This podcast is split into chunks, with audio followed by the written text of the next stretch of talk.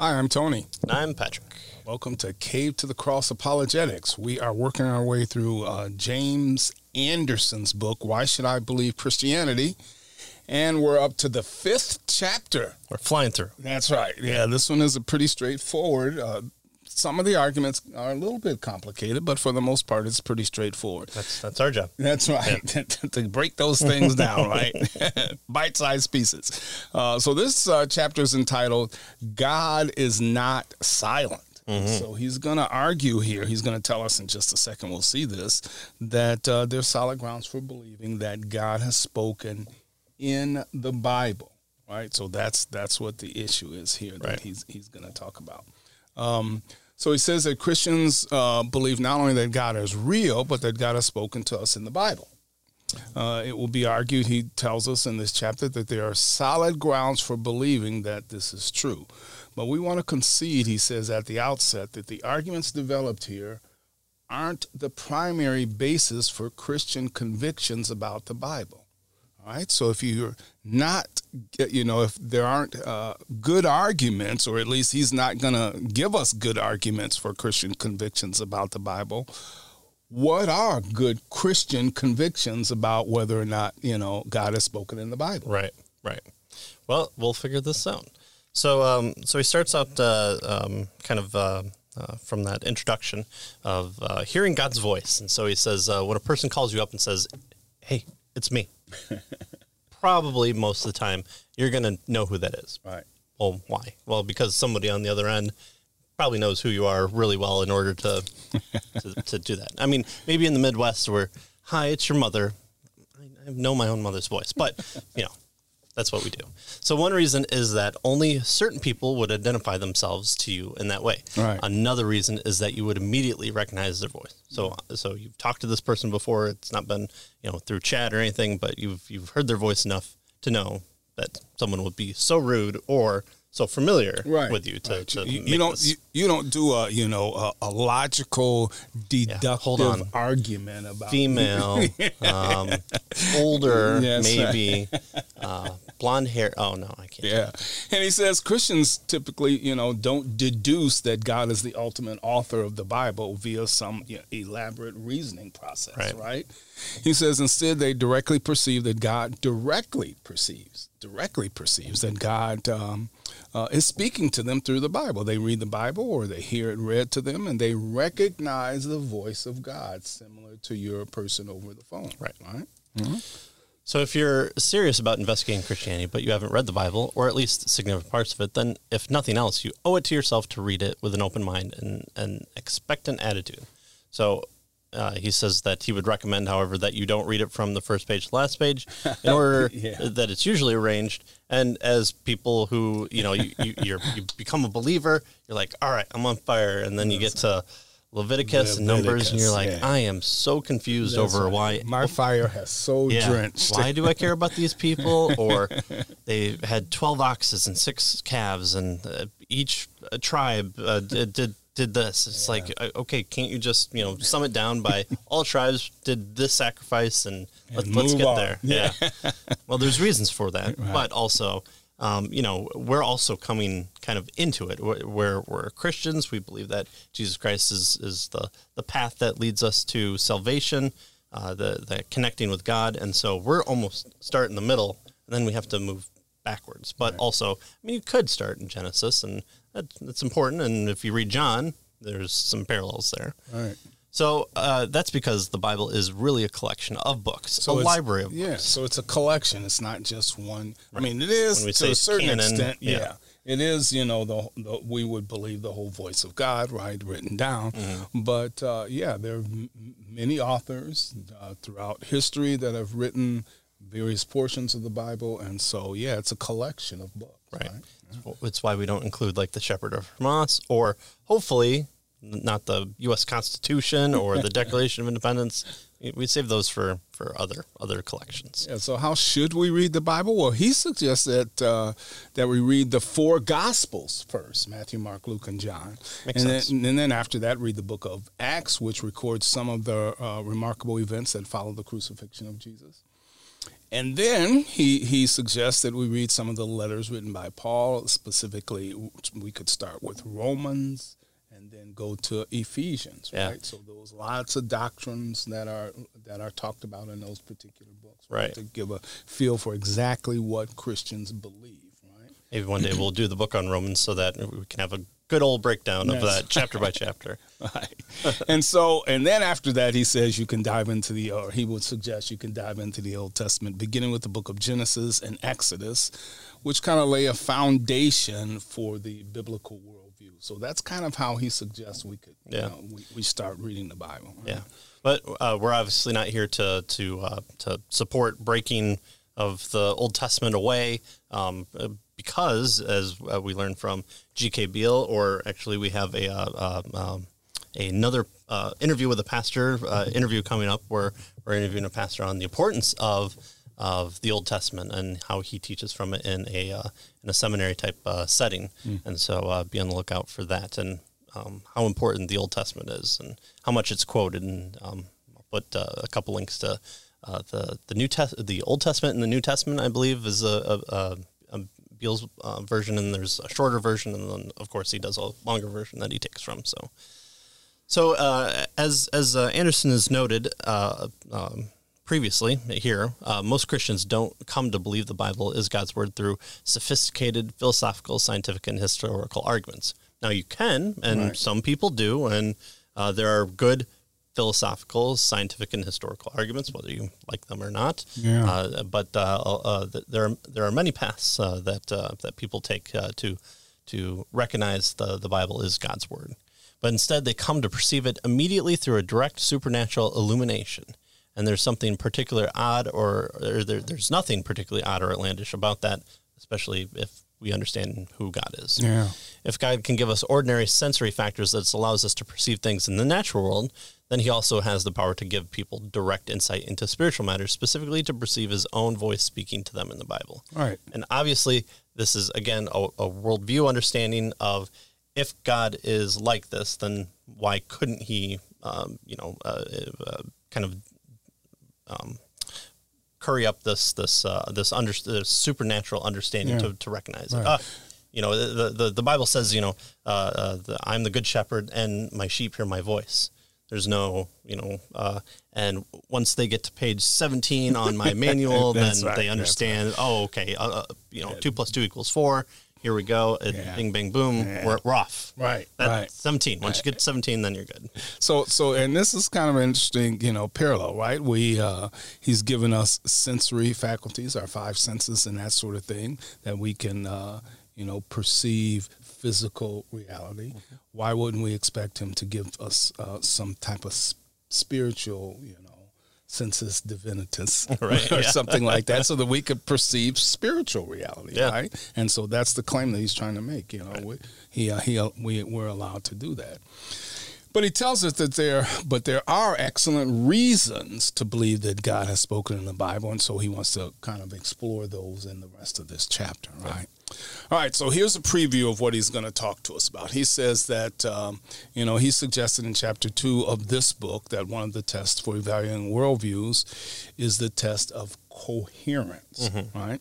Uh, the more coherent a worldview is, the better it fits together internally and the more reason we have to believe it, right? So if it cohere, if it fits together, uh, that uh, is at least an indicator that it's that it's true, Right. Right? Because what we're trying to determine with these various tests is is it true, right? And so coherence is an important uh, factor. You know, we might call it a um, an epistemic value, is what they Ooh. call it in, in epistemology. There you go.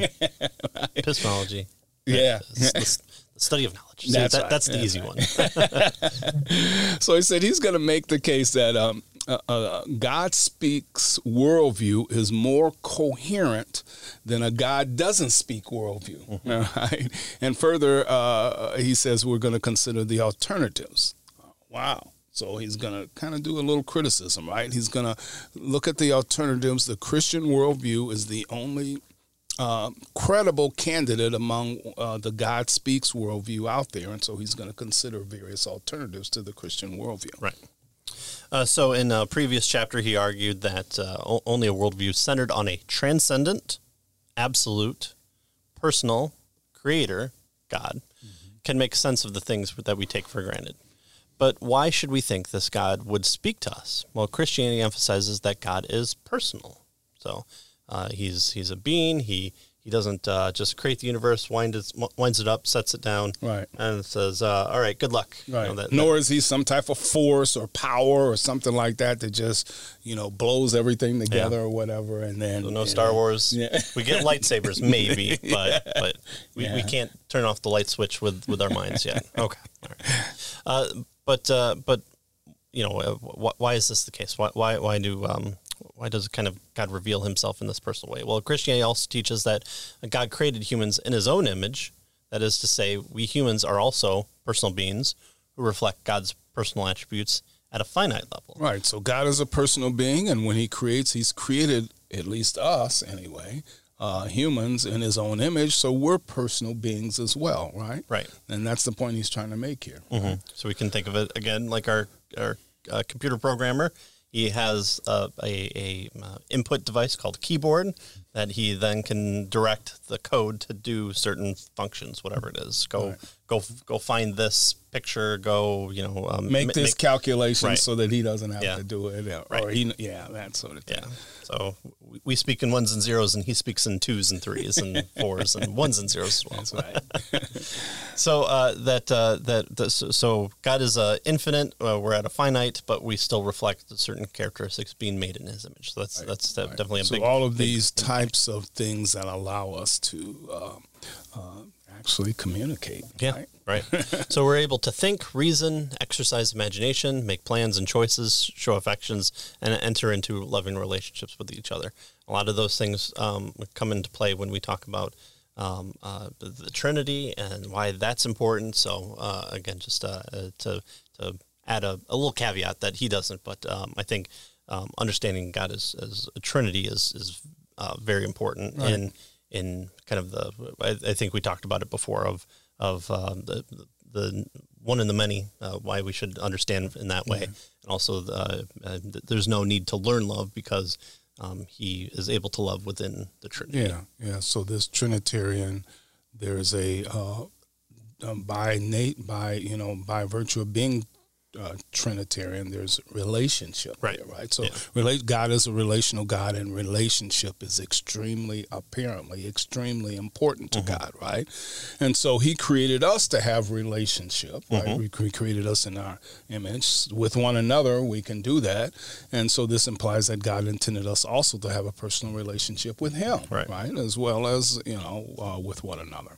So the idea that a personal God, you know, would create other personal beings but not relate to him, right, in a personal way, he says would be incoherent. Right, you know, it doesn't make sense on the face of it. So mm-hmm. he created personal beings who are able to relate to one another, to also be able to relate to him. Right. Right.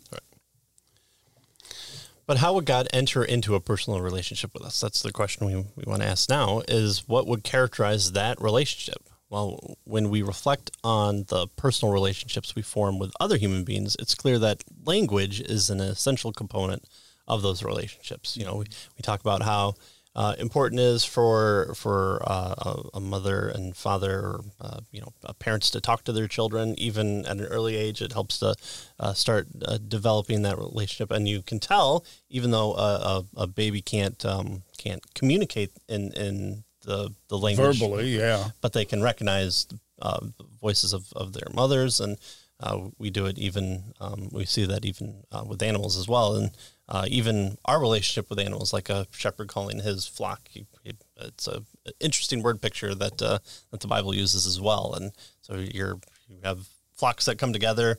Shepherd says, "All right, let's go," and the sheep that are part of his flock only go with him, and Yeah, the other ones kind of interesting. Yeah, and and with regard to this issue of language, obviously he's talking more broadly than just verbal language. Right? Mm-hmm. I mean, it, it's all kinds of language, written language, sign language, whatever.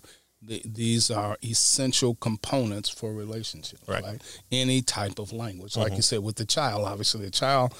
A very young child, baby, doesn't have verbal communication skills, at least in terms of sophisticated, you know, language like we do. They do cry and that sort of thing. But still, there's a component of uh, communication. Right. Right. And so that's what he means here is this broad concept of language. Right. Right. We talked to uh, Pastor Justin McCoy uh, that that we uh, just finished up with. He talked about um, you know having students, uh, the importance of students going uh, overseas and, and interacting with new people or uh, you know and on mission trips. And part of that is learning to communicate with people who don't always speak the same language as you, but you recognize them as just as human as you are. Yeah. They have the same desires, feelings, thoughts, love, affection, hates, um, and it's just in a different setting, but also uh, it kind of opens your mind out uh, to to different um, different experiences that people have around the world in in their different settings. But uh, communication uh, seems to be uh, one of those ways that we can really get to know somebody through those experiences. Yeah, yeah, I can remember when I uh, took one of those trips to uh, Ecuador, and we were in the Amazon jungle with this tribe, and uh, you know we didn't speak their language, they didn't speak ours, but we were able to communicate through various ways. So you know when my uh, uh, canteen got empty and, and I needed more water, you know I let them know. They grab it from me, go up a river somewhere, get some water,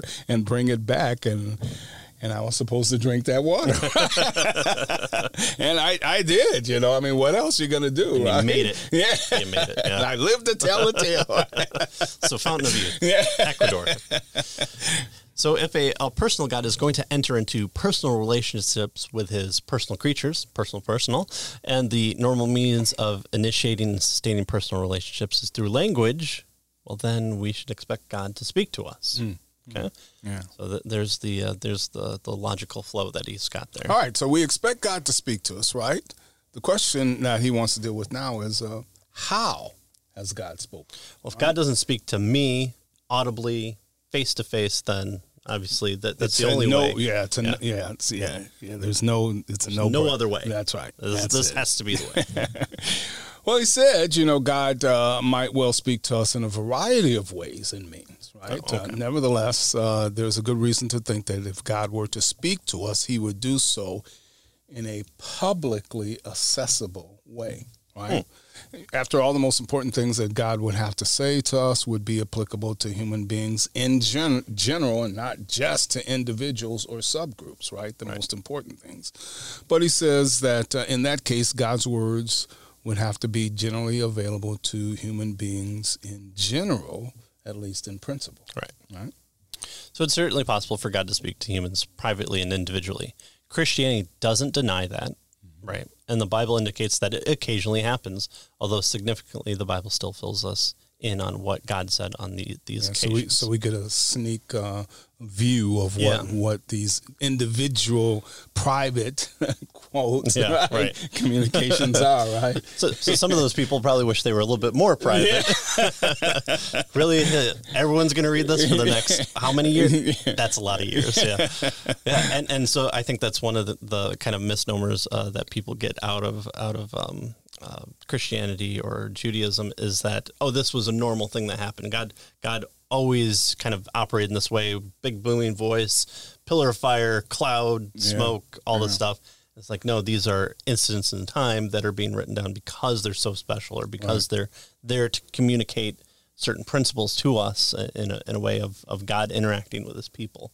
And so it's not uh, um, the Bible's not strictly that because it also involves relationships among people, but it usually has a relationship. So I shouldn't there. expect a pillar of fire to tell uh, to appear so that I know which way to go when I'm driving. That's just one of the reasons.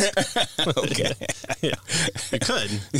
Uh, I mean, God could GPS us all, I guess, but uh, but it seems like uh, um, um, there, there's there's it would lose its speciality there. Maybe, yeah. so uh, the thing is, though, if if God were to speak only privately and individually, there would be no public, objective way to resolve disagreements about what God has said. Right. It would always be one person's word against another. Again, unless you want God to change um, kind of our entire um, makeup and uh, make us kind of more robotic way of, of you know forcing us to to believe um, this, then um, it's it uh, removes that relationship uh, learning aspect, the sanctification process that um, that that um, God has determined uh, that He wants from His people. Right. So, if there's a divine revelation which is objectively knowable and publicly available, something that anyone in principle could point to as God's word, then there's a meaningful basis for s- settling such disagreements. So, if we had something that says, well, all right, you, you say that um, that you've started this group and, and uh, God has revealed to you that uh, that you can have as many wives as possible. Uh, but the Bible here, or this, this collection of sayings that is authoritative to us, is what God said says opposite. We can probably say that you're wrong. Right, right. That God didn't say that to Mm-hmm. you, right, right? Because we have a public, uh, yeah, accessible, accessible revelation, right? right, and a God who uh, is is uh, unchanging. Uh, his moral law never changes. We can still rely on the the moral aspect, whether um, his his um, his working with a particular people civilly or ceremonially um, might be for that particular uh, group of people, while still revealing his moral character and what he would want from us. Yeah, good. And so he's he says that it makes sense to assume that God then would arrange his communication to be written down, right? So it's publicly accessible, it's objective. We you know we can objectively view it and and deal with uh, you know our various uh, what we believe, how God has spoken, and that sort of thing.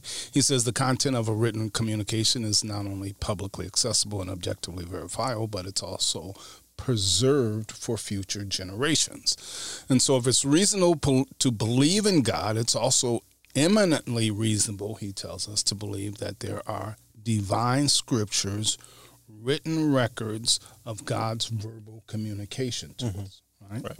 Why don't we just end it here and you know pick it pick up the rest of this next time?